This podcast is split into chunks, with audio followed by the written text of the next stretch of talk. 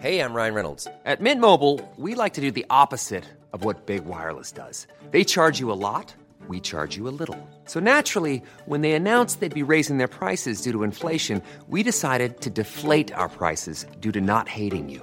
That's right. We're cutting the price of Mint Unlimited from $30 a month to just $15 a month. Give it a try at mintmobile.com slash switch. $45 upfront for three months plus taxes and fees. Promo rate for new customers for limited time. Unlimited more than 40 gigabytes per month. Slows. Full terms at mintmobile.com. Hiring for your small business? If you're not looking for professionals on LinkedIn, you're looking in the wrong place. That's like looking for your car keys in a fish tank. LinkedIn helps you hire professionals you can't find anywhere else, even those who aren't actively searching for a new job but might be open to the perfect role. In a given month, over 70% of LinkedIn users don't even visit other leading job sites. So start looking in the right place. With LinkedIn, you can hire professionals like a professional. Post your free job on linkedin.com slash achieve today. World War, it's not enough. This time can't be for nothing. And your face, it's not enough. Hey, hey, this is the Alt and Our Stars podcast, Billboard.com's weekly alternative, indie, rock, whatever you want to call it, kind of podcast thing. My name is Chris Payne. I'm your host. I'm excited about this week's episode. Had a very, very interesting talk with a musician by the name of Arthur Ashin. He goes by the name on stage of Autre Ne Veut. Believe I said that correctly. That is a topic of conversation during our conversation. Uh, he's not even 100% positive on how it's pronounced, but I think we nailed it. I think we have that down. This is a neat talk. We jump back and forth between some very intellectual things and some very silly things. He has a new album out called The Age of Transparency. It's very interesting. It's very good. I suggest checking it out. He's kind of an artist who works in soul and R&B, but you know, he, he came up playing lots of DIY venues in Brooklyn around punk and noise and metal bands, things of that sort. So he's a guy who jumps back and forth between a lot of sounds, a lot of scenes. Very, it's very interesting all in all. We talk about how he's sort of a musician who doesn't have one thing that he's a part of and how he likes that and a lot of a lot of talk about music, music theory, playing instruments, that kind of thing. In this one, I learned a lot from it. We didn't get too technical. I think we kept it in the sort of space where you, the listener, can actually learn things, not get too bogged down in boring musician talk. So, anyways, uh, hope you enjoy this one. Otra Neveu, Neveu. I'm getting my French down. Otra Neveu on the Alt Our Stars podcast. Enjoy.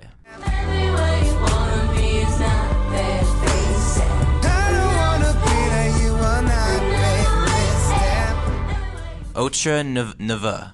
Something like that, yeah. Yeah. But I'm um, not, I can't do better. It's not, yeah. Okay. Shout out to uh, Jesse from Ten Lines Podcast No Effects for giving me, I think, the best guide for how to pronounce your band name because I was mispronouncing it Yeah. for ages up until that. Yeah, yeah, it's fine. It's, I mean, I'm not a francophone, so I don't take offense to it. There, Okay. there are other people who are, and they might, but you know, that's on them. That's their burden. Yeah. Autre Nouveau. I think I was saying like I was saying Autre Nouveau Yeah. before that. I, I always knew it wasn't nouveau. That was the part that I knew.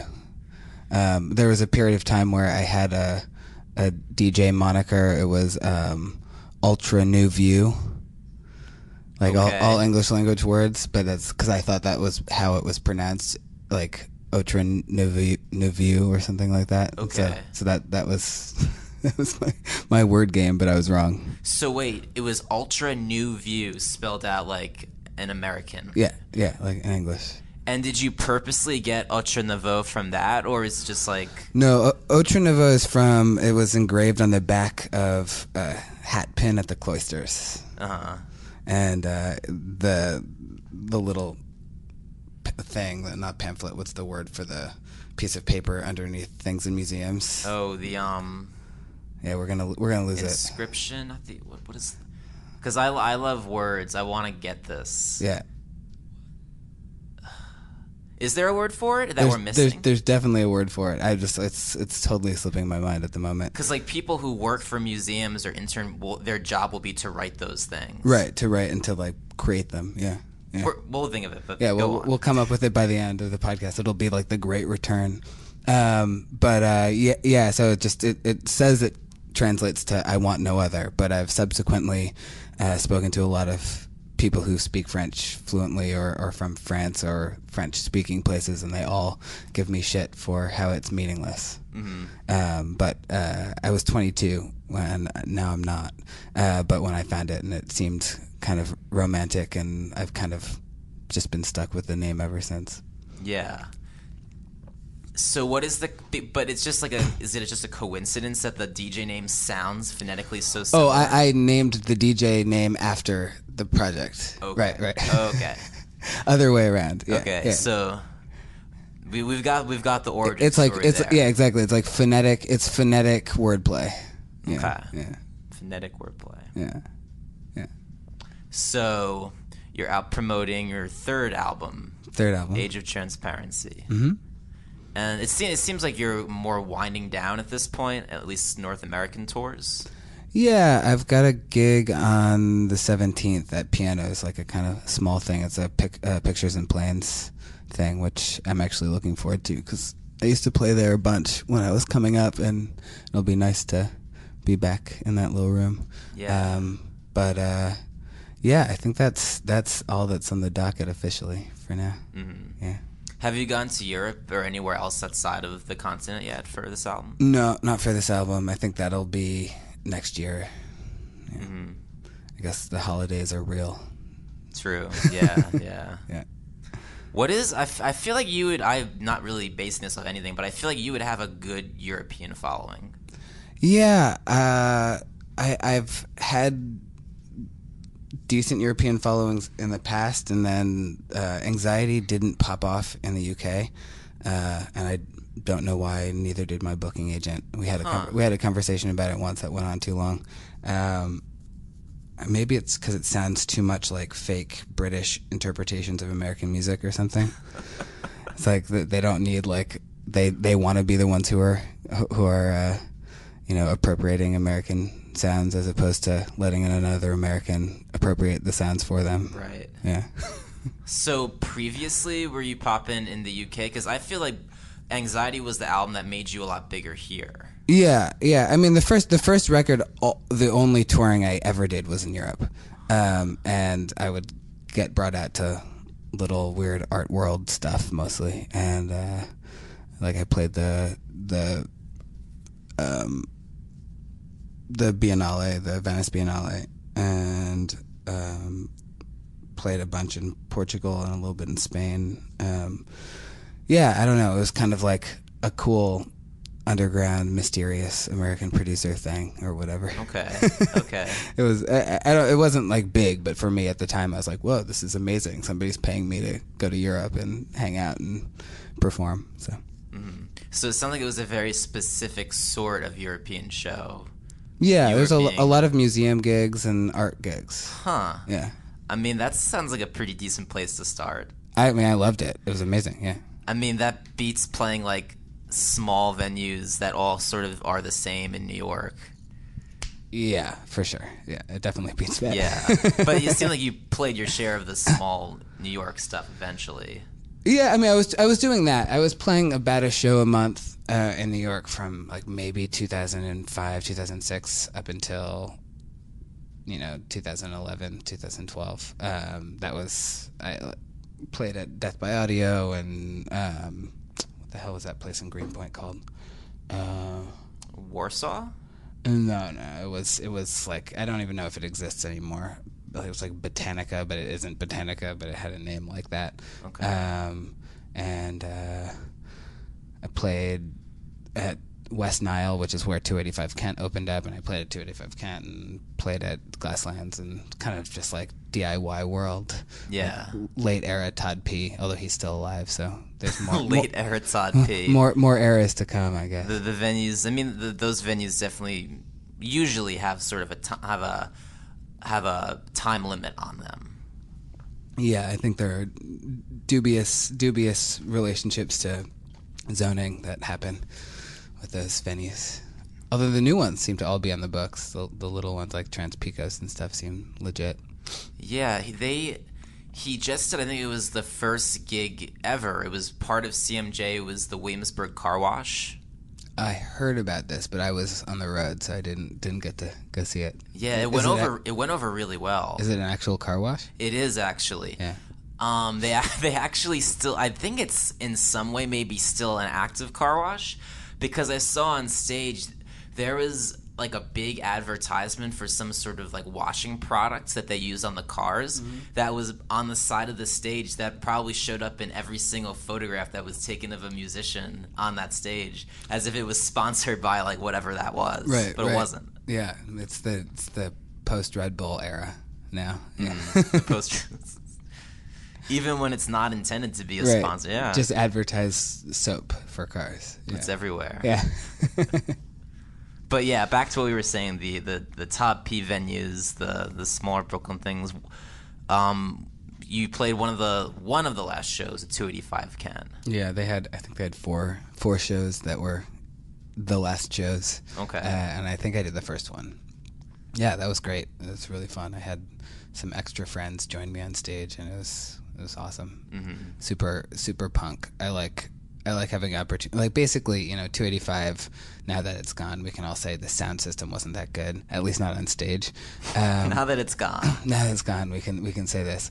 Um, but uh, you know, when you're trying to put together um, kind of pristine electronics on a stage so that everyone can hear what they're doing, uh, and you don't have proper monitoring, it doesn't really kind of work out. So instead, you just kind of have to do the do the punk thing and go for it. I, I climbed up on top of the speaker stack and shit like that, which was fun.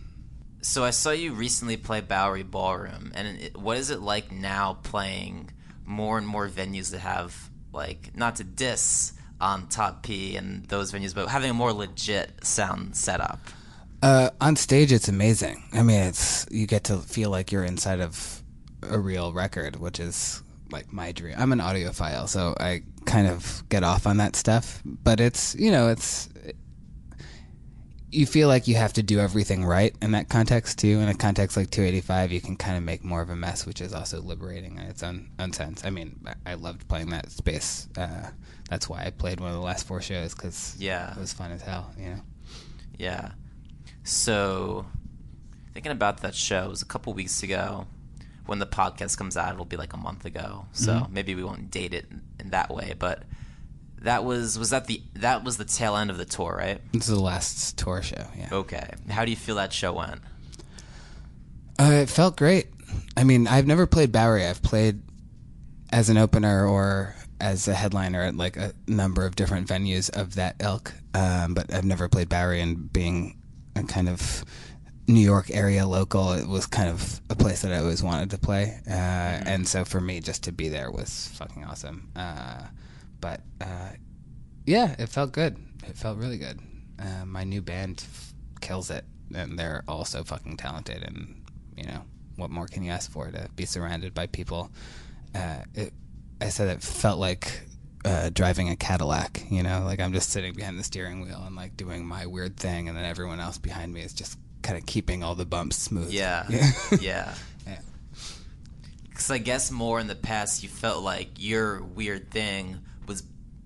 I don't know how small your setup was, if it was ever just you, but Oh, back in the day, it was me and an iPad. Okay, so Yeah. yeah. it was your weird thing, and that was the Yeah. that was the focus, and that was the extent of it. Yeah, exactly. Yeah, no, for for a really long time, actually, for years, it was just me and my my iPod backing band, and that was exhausting, although fun. And I just I went even more crazy because you know you, you have to You- every single second if you're going to be engaging, you have to be doing something. You know. Mm-hmm.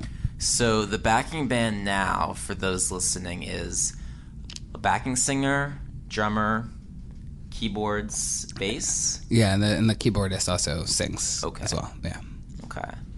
So when you do like play by play, the big outro, Mm-hmm. all the backing vocals, you have a a very multifaceted vocal setup for that kind of thing now. Yeah, yeah, for sure. Three part harmonies. Yeah, Yeah. yeah. Um, cause damn that. I mean, I think a lot of people would say "Play by Play" is their favorite song from you. Sure.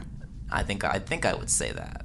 I think Yeah. Uh, there's a couple on the new album, But that that outro of play by play is just like a mammoth thing. That's always astounded me. The, like the vocals of that. Yeah, I mean that's I don't know. It's a gospel outro, you know. It's uh, but it's got the the comforting, slick synthesizers. I don't know. It's it's really fucking fun to play. I'm not bored of it, and I should be by all measures. You know, I should, I should be bored as shit.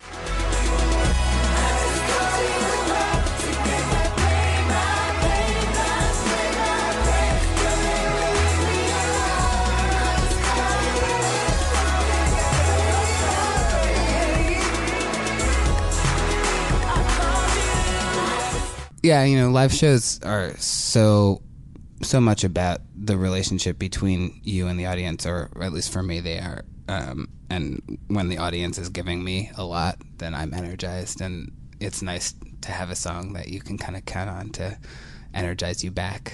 Yeah. Um, and that's definitely one of them. Uh, to get, you know, to be able to stick a microphone into the audience and have them all sing along is fucking insane. Yeah. I mean, that's basically it's, like, like, childhood dream shit. Yeah. that's like that fronting a hardcore band at 285 Kent kind of vibe. Right, right, right. Exactly. But playing the kind of music you play and playing it at Bowery Ballroom, it's interesting taking that because I don't know if, if like a lot of R and B singers and, and I don't even know if you would call yourself that, but I don't know how many people in that style of music are jumping into the crowd, p- like holding the mic out like a, a hardcore frontman would. right. Yeah. You know, I um, I listen to so much music, uh, and it runs the gamut. Uh, so for for me, R and B and soul music are an essential part of my history, and and um, you know what I like about soul music is that so many of the greats, um, the Al Greens, the you know Otis Reddings, the Patti LaBelle's, obviously um, Whitney Houston, uh, whatever. I'm not going to list all the great soul singers. There but were some great ones. We, they- yeah. all four of those are great. Um, they just really sing, and um, you know, as- another genre in, in which singers really sing uh, is punk and hardcore. You know, they really sing, uh, and so to me, that's the most exciting part about being a vocalist is really singing, as opposed to like nailing the part. Um, and I admire people who can do that, but that's to me the thing that's cathartic and the thing that's exciting is just pushing my vocal cords to their edge and then drinking a lot of tea to make up for it. Okay. Yeah. So what you're getting at as far as that versus when you just said nailing the part, it sounds like you're placing just like emotion and pouring things out over just like the intricacies of hitting specific notes. Right. I mean, I, I think, I think if you hold me up as a vocalist to the standards of other R and B singers, I'm not going to stand up that well. Uh, I'm not. I'm not uh, Usher. I'll never be able to have that type of kind of control. Um, but then there are times that Usher is boring as shit, and it's because he has too much control, you know.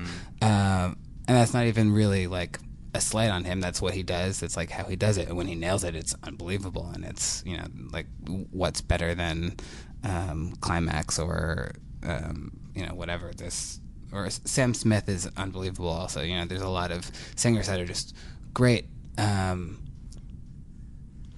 I guess somebody like Patti LaBelle to me is like the perfect ideal because she has all this control, but then live she's this like crazy raging gremlin, and it's like unbelievable. Like I don't know if you've watched like VH1 diva shit on YouTube or back in the day, but she hits these notes that are like ugly and beautiful at the same time, and that to me is so inspiring. And I think I've always been like the Otis Redding "Got to Got to Na Na Na's" and things like that, when people are just kind of pushing the edge of their their voices. That's inspiring to me. Yeah. for sure.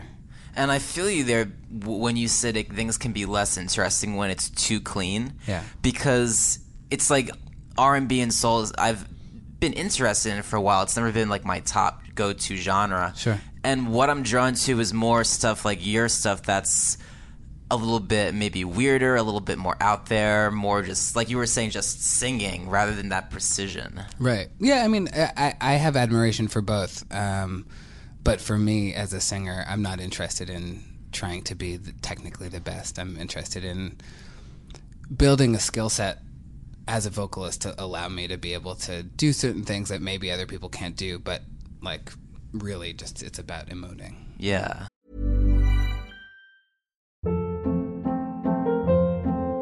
Hold up. What was that? Boring. No flavor. That was as bad as those leftovers you ate all week. Keke Palmer here, and it's time to say hello to something fresh and guilt-free. Hello Fresh. Jazz up dinner with pecan-crusted chicken or garlic butter shrimp scampi. Now that's music to my mouth. Hello Fresh. Let's get this dinner party started. Discover all the delicious possibilities at hellofresh.com. I'm Sandra, and I'm just the professional your small business was looking for. But you didn't hire me because you didn't use LinkedIn jobs. LinkedIn has professionals you can't find anywhere else, including those who aren't actively looking for a new job but might be open to the perfect role, like me. In a given month, over 70% of LinkedIn users don't visit other leading job sites. So if you're not looking on LinkedIn, you'll miss out on great candidates like Sandra. Start hiring professionals like a professional. Post your free job on linkedin.com/achieve slash achieve today. Yeah. And it's interesting. Do you, because it's like with your kind of music, I I was just thinking about like those last 285 Kent lineups and seeing the poster with Ultra Nouveau on it. You, it, stylistically, it's so different from like so much of what you play with. Do you ever feel like out of place? Uh, I mean, I feel like honestly at this point, especially with the new well, I mean, if you take into consideration all three of my albums, like I'm at a place with literally anyone that I play with. You know, like the mm. the first one's like kind of weird lo-fi hypnagogic soul music with like reggae overtones and then anxiety is kind of digital more r&b pop kind of thing and the, this new one i just think of as kind of like a shit show of sculptural sounds and and and kind of pop hooks woven in and out um, at, at random times. But yeah i mean it's uh, that to me is fun. Like i like came up in in Brooklyn. A lot of the shows I was playing were noise shows, so like with people tweaking Behringer mixers to you know over overdrive and just make tons of noise, or DJ Dog Dick like doing his weird kind of noise rap screamo thing, and uh, my buddy Dan who does Oneohtrix Point Never, um, but he had some older projects that were kind of like uh, synthesizer drone things that he would do, uh, and so I always was at a place, you know, I was like always this kind of weird performance art thing in the midst of uh, noise shows. So I, I'm used to it. That to me, is Yeah. fine. yeah, Yeah, it's like probably people are gonna have a hard time if they're trying to put you on a bill of sound alikes, Right, or stuff like that. But the scene, the- the- your surroundings, I think it's very, very conducive to people being out there and just being different. yeah, yeah, exactly. I mean, I think we're, I think the the good thing that the internet brought to music is that people don't necessarily feel as strongly about genre as they used to. Uh, they don't, they don't like jump on a genre taste thing and stick to the ethos and the ethics of like the kind of weird imposed ethics of what that means to like just punk or like you know just R&B or like just rap music or like just rock or whatever. Yeah, if you look at your Wikipedia page, the first genre has PBR&B. Right. That that one I'm not feeling. Mostly because I've probably had two cans of PBR in my life, but uh, uh, yeah, you know, whatever. It's uh, you know, you you get the world decides you're a hipster, and then and then you make soul music, uh, and you're a hipster, and you're PBR and B. There's nothing you can do about it. You know, uh, it's like one of those things like vaporwave or whatever. These micro genres that mean almost nothing, and it actually references like a specific period in time in relationship to a specific handful of musicians. It's Yeah. like, you know, what are you gonna do if that's if that's what I am? That's what I am, right? That's inter- that's an interesting way to put it. Uh, It's more of a purity in, in time than a sound. Mm-hmm. Huh. Because when I, I think about like Witch House was kind of that, and Chill Wave, all these things. Yeah, that makes sense. It's more just like what was, pe- what some blogger was feeling then, or Right, right. No, I mean it's like um, you know, if you're that blogger, like that's your goal is to come up with a thing that you can say you coined for the rest of your life, which is good. You know, I I, I tried it with failure pop. That's what I labeled my own project about six or seven years ago at this point, and uh, it never picked picked up. I couldn't get anyone else to be in the failure pop genre. I was gonna say I am new to failure pop. Yeah, exactly. Everyone is. I'm, I'm advocating strongly for it, but you can't. What work. what else do you think would fit into failure pop? Uh, I had a thesis that was m- mostly actually about um, uh, about artists whose careers were pri- predominantly in the 70s, starting to work with synthesizers in the 80s and 90s, um, like Stevie Wonder, and I, I guess it was just stuff that I loved from the 70s, being then Marvin Gaye, like their late era records, and the way that they were kind of approaching this new technology. Uh, and not really knowing what the kind of norms were going to be, and like weird shit that kind of came out of uh, just letting synths and drum machines roll. And at, at, this point, none of it seems weird because we've had another synthesizer drum machine renaissance, and so like we're just going through the same motions again, and tropes are less obvious than they used to be. Um, but at, at in 2006, it seems like a really great idea.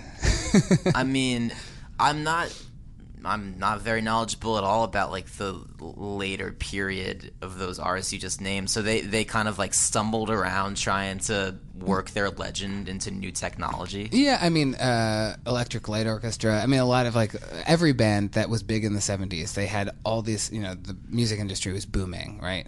And they're all making these rock records or these soul records, and they're all using normal instruments, and it's basically just the the kind of end result of of the pre-digital pre-synthesis kind of era of, of music. Yeah. uh, and then they start hearing new wave or i don't know who knows what the hell was going through their heads but they're like oh i want to start fucking with those tools because they're cool and they're what's new and they're all in their 30s at this point. And so like let's start experimenting with these tools that we have access to. Um, and some people figured it out and ended up establishing the tropes. You know michael jackson didn't stumble through that transition uh, at all um, Yeah, some nailed it. yeah, exactly. And it's not even that there's anything necessarily wrong with it. It just is that history decided that the way that they implemented those tools was not the way you're supposed to. Um, you know, the same thing happened with kind of um, like Markus Popp, who basically invented glitch. Uh, and glitch is not even a thing at this point, really, but like the kind of early pre IDM thing was that he took um, Aphex Twin's ambient records and cut them up and recorded the playback of those CDs and made a new record with with that. Um, and that ended up kind of defining the way that a whole slew of electronics were used, not just through IDM but through today, like the way that we uh, disrupt. Like a, a digital clip is like we don't even notice it happening or uh, at this point. Uh, and then DJ techniques all do the same thing too. Uh, so it's just kind of um, figuring out who did things right or who did things wrong is, and those are in scare quotes there. Um, Because a lot of it's just like what critics said or what did well on the charts kind of dictates what we say now or who are the winners and Right. who are the, the, right, the right, losers. Right, right, exactly. Um, and so anytime new technology comes up, it's I guess failure pop includes those people who are experimenting and failing. Yeah. failing, failing to like be uh, to pass the test of kind of new technology implementation or whatever. Yeah, and I mean, it's interesting because the broader thing there is just when a new thing catches on, like you said, synthesizers. Now I'm not exact. Maybe it's something similar now with just like EDM culture or just like ongoing hip hop culture. Kind of, that's what runs the top forty. Right, right. So now it's like more like alternative artists, more like what rock bands feel the need to be more like beat based. Totally. Yeah. No, it's all. It's all. There's always going to be paradigms that people who don't naturally fit into that are going to experiment with it. Um, so it's like the it's the in betweens, like the music and the margins that like doesn't succeed. I guess. The music in the mar that sounds like something. Yeah. The music in the margins. Like a TED talk or like a, a column on something. yeah. Hire me, Billboard. The music that was pushed to the side, that time forgot, right. Right. underappreciated underdogs. Right. Right. Right. We should talk about we touched on the, the the tour. I want to talk about the band a little bit more. Sure. wanted to ask because you you talked about playing solo just Mm-hmm. with an iPod and moving up to a band now. What is it like keeping a band f- together over time? Um, well, the Teaching them all all that goes into that. Yeah. Um, all of the people in my band have their own projects that they do uh, as well, and they are totally self-sufficient artists. It's not I, you know, I, I in theory could hire anyone to be my band, uh, but I've been really lucky in the sense that my drummer and the primary vocalist, um, Joe Stickney and Chrissy Joe Zambri, um, are have been with me for like over three years now, uh, and that was what we were touring on the Anxiety tour stuff was just the trio.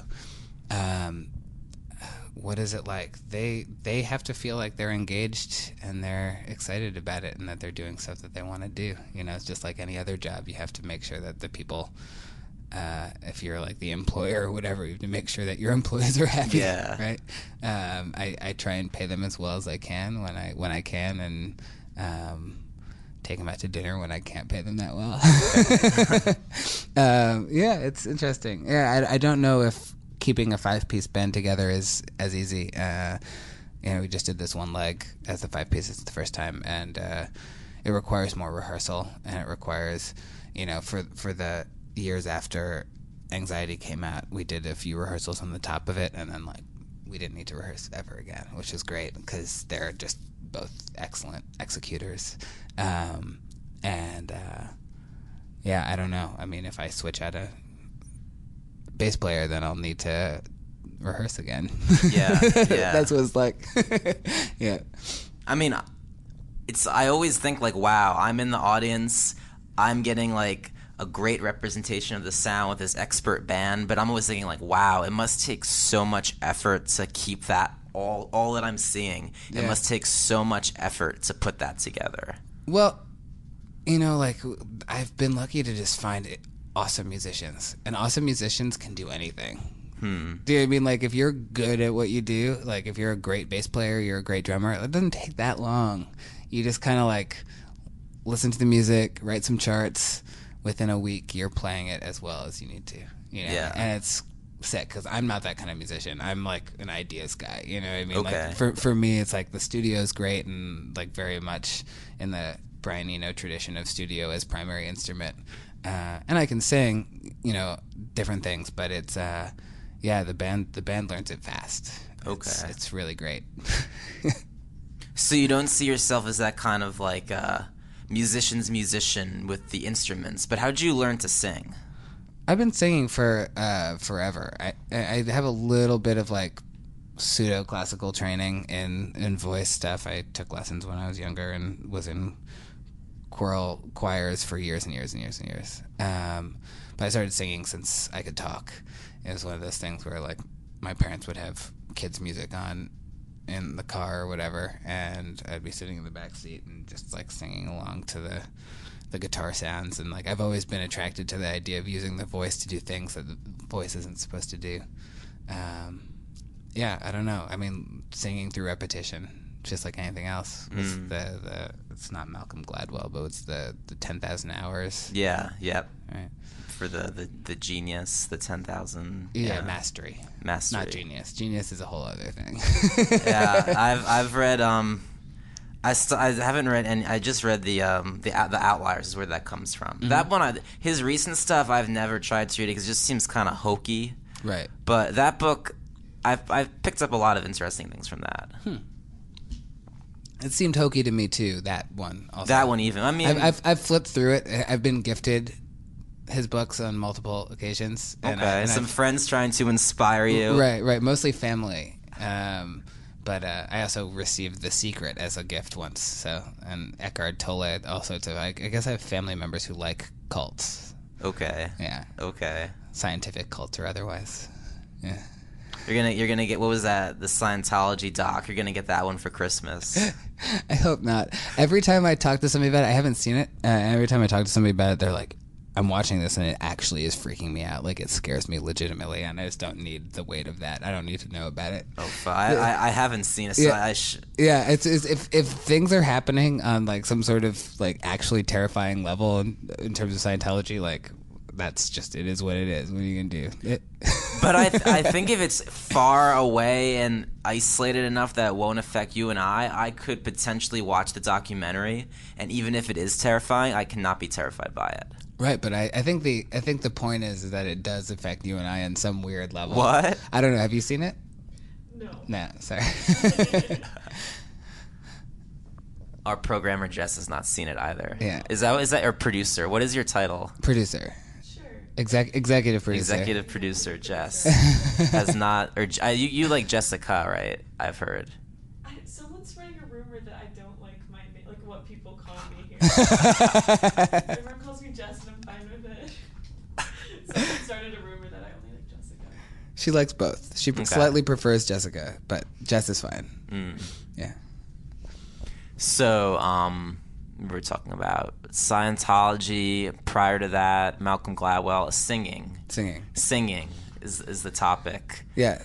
Uh, so, if I was thinking, if if you really wanted to, you could in the press release put classically trained vocalist. Yeah, but that's not.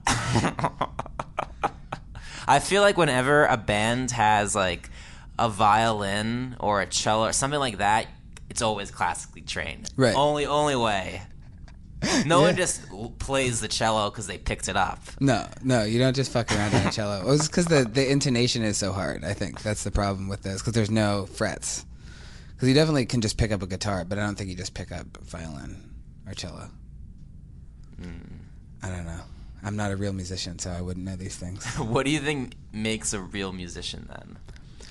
Uh, just somebody who has a natural penchant for playing instruments, for reading music, for things like that.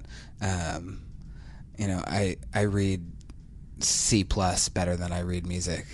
You know what I mean? Like I like can go into the back end of my computer before I can go in, go in and and like fi- fix a guitar or whatever. So uh, you know, I I guess I know so many people who are so good at playing their instruments and they can play their instruments like they're a voice or like they're a thing that they're born with uh, and that to me is that's you know i'm a i'm a a middling musician but i but i work really hard i work really hard at it And that's where the people in your band come in. that's where the people in my band come in. Yeah, um, I, I have like enough musical background to be able to talk to them about it and like kind of explain what I want to do. Um, but I, I listened to some Michael Jackson like demo tapes, pre demos of like him just like doing vocal overdubs of all the parts of things off of Bad or off of Thriller. I can't remember what songs they were at this point. Um, so I can do that kind of thing where I can be like, here's how I want the bass line to be. Here's how I want the guitar to sound. Like here's like what I want the drums to be or whatever. Um, and I can play keyboard fine. Like I'm like a passable key. If like if there was a band um, that played fairly straightforward pop music or or like indie rock or whatever and needed a keyboardist, I could probably Okay. I could probably pull that off too. Uh, but I could never be a back backing vocalist because my voice just like cuts through like a knife, no matter what the context is. Hmm. Yeah. That's interesting. Yeah. Huh. Yeah. Even like, I mean, we're talking about like different, different like styles of vocals and different ways you can be really good. Like before, we were talking about like the precision versus just like belting, and I Mhm. guess this is like, like another one of those differences. Right. Yeah. My that my timbre is too like too idiosyncratic or whatever. Yeah, I'm trying to. Yeah, I'm trying to picture you like backing vocals in any sort of a band, and it's huh. No, it doesn't work. It doesn't work. I can I can like write the harmony parts, and I can I can sing backing vocals for myself. So on my records, I'll do it. Um, and usually I think of them as scratch vocals at the time, but they end up getting blended in as kind of to f- fill things in. Mhm. But I can't I can't harmonize with anyone else. Not really. I mean, I can sing the notes, but I can't. It just like doesn't blend. And what about like because you do a lot of vocal improvisation live? Mhm. I'd say. How, Yeah. how does how did you learn? That I don't know, man. singing in the car from to, to yeah from songs. from vocally uh, uh, improvising. I, you know, I like I can like cite weird games that I, like I do this thing um, like radio game in the car with some, some friends uh, where you know just scan till the first song comes up and before you have a chance to really process what's going on your job is to create a brand new melody to sit on top of that song that like shifts the fundamental nature of the song um, and that's pretty fun that's like a a fun exercise for just kind of being quick on your feet in Oh terms God, of yeah. melody writing because the goal is not to fall into the song, right? But it's to like transcend the song, and no matter what the hell's happening in the song, it becomes the backing track for the new song that you're writing. It's it's like freestyle, like rap freestyling, but for vocal harmonies, Right. basically. Right, yeah. Give me a beat and I'll Yeah. do whatever. Yeah, Any yeah, beat, it's yeah, that. yeah, yeah, exactly.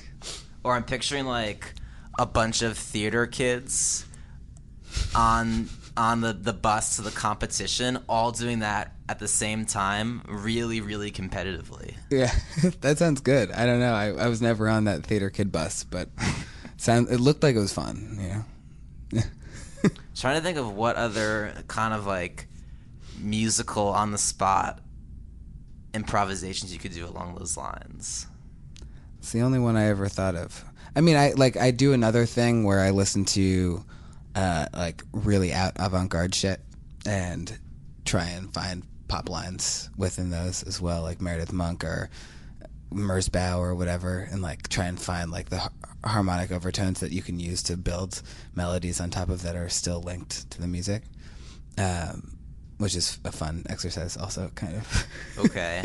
I'm not familiar with in what avant-garde mediums they work, so I don't really Uh, Meredith, Meredith Monk is like a she's a primarily a vocalist, but does a lot of like extended technique.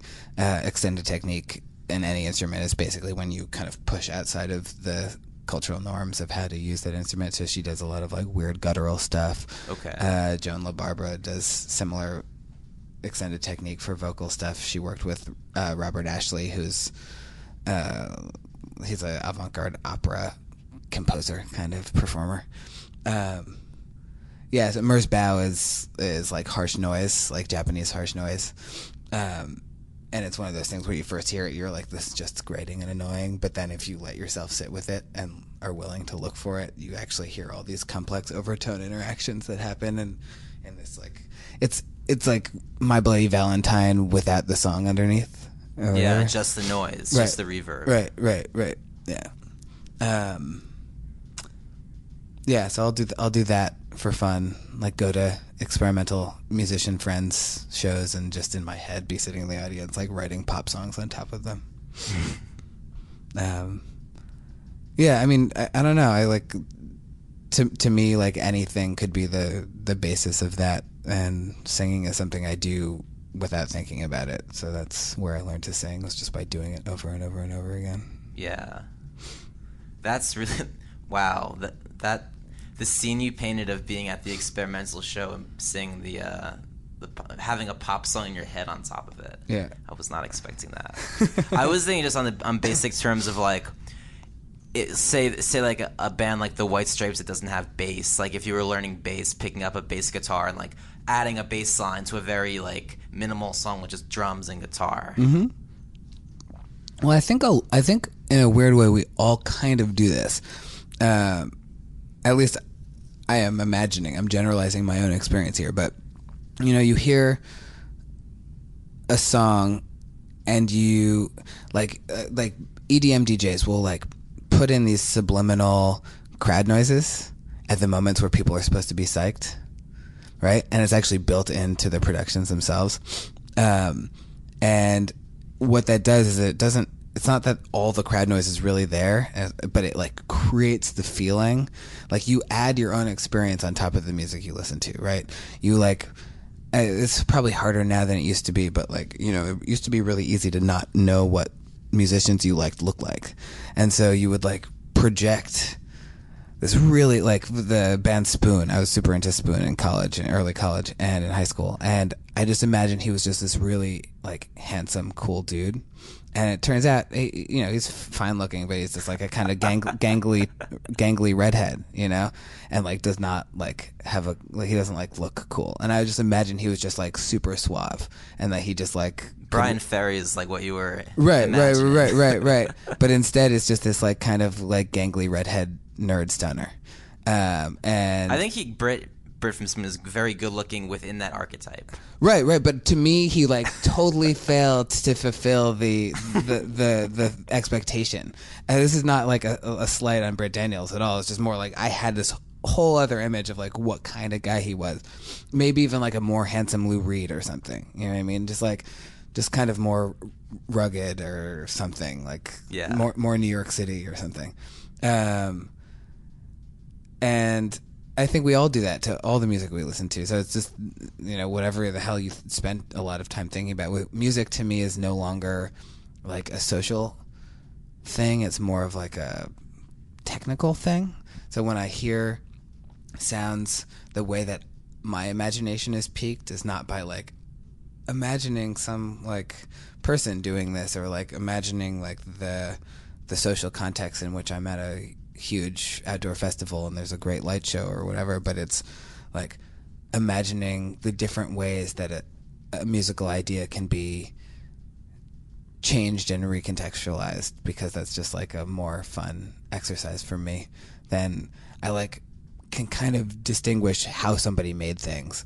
And so it takes the the romance out of it the cultural romance out of it and mm-hmm. it's more just like how do you put romance back into music is by making it like a game Yeah, because we know so much about music now. It's so at our fingertips. It's like, yeah, how do you put that that mystery that draws people in? How do you put that back? I mean, it's still there. I mean, people seem to still have it. You know, I think you and I are probably we probably know too much. You know, Uh, yeah, I would say so. but but but there are. I think most people who like music don't know that much, and they're happier for it. And like Hmm. part part of me could wishes that I could go back there. How quaint. How quaint. Those faces in the crowd who just don't know. They don't know how how manipulated and easy it is. They, they All- don't. it's they all a don't- scam. they don't know how to fret the cello, and they don't know how right, to right. put the uh, take the avant-garde music and find the pop melodies. No, it's not. It's not a limitation. It's like a, it's like a great, it's like a great blind spot. I think. I mean, I grew up being a music fan, you know, and I miss it. I miss that kind of fandom. Hmm. Cool. That's about all I had at my end. Sounds Want to good. Talk about yeah, that was really fun. Thanks for coming by. Yeah, thanks for having me, dude. I appreciate it. For sure. Cool. Let's have it peter out, out, out, out, out. Yeah, so that concludes another episode of the Alton Our Stars podcast.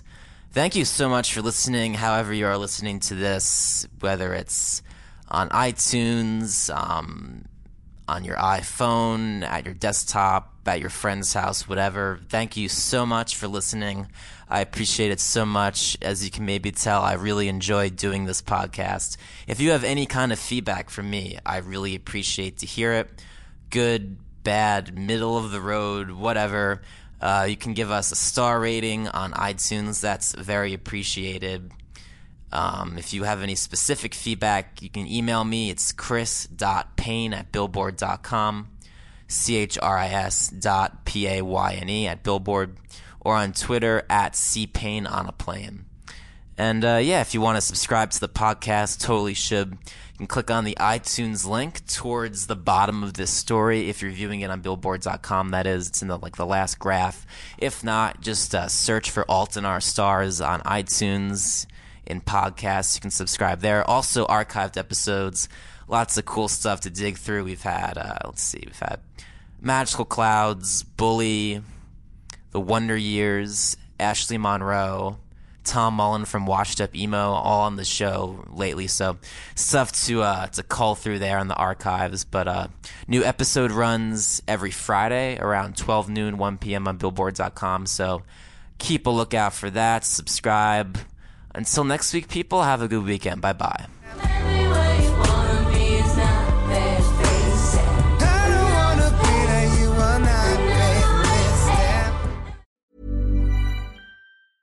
Selling a little or a lot? Shopify helps you do your thing however you cha-ching. Shopify is the global commerce platform that helps you sell at every stage of your business. From the launch your online shop stage to the first real life store stage, all the way to the did we just hit a million orders stage. Shopify is there to help you grow. Shopify helps you turn browsers into buyers with the internet's best converting checkout. 36% better on average compared to other leading commerce platforms because businesses that grow grow with Shopify. Get a $1 per month trial period at Shopify.com slash work. Shopify.com slash work. Hold up. What was that? Boring. No flavor. That was as bad as those leftovers you ate all week. Keke Palmer here, and it's time to say hello to something fresh and guilt-free. Hello Fresh. Jazz up dinner with pecan-crusted chicken or garlic butter shrimp scampi. Now that's music to my mouth. Hello Fresh. Let's get this dinner party started. Discover all the delicious possibilities at hellofresh.com.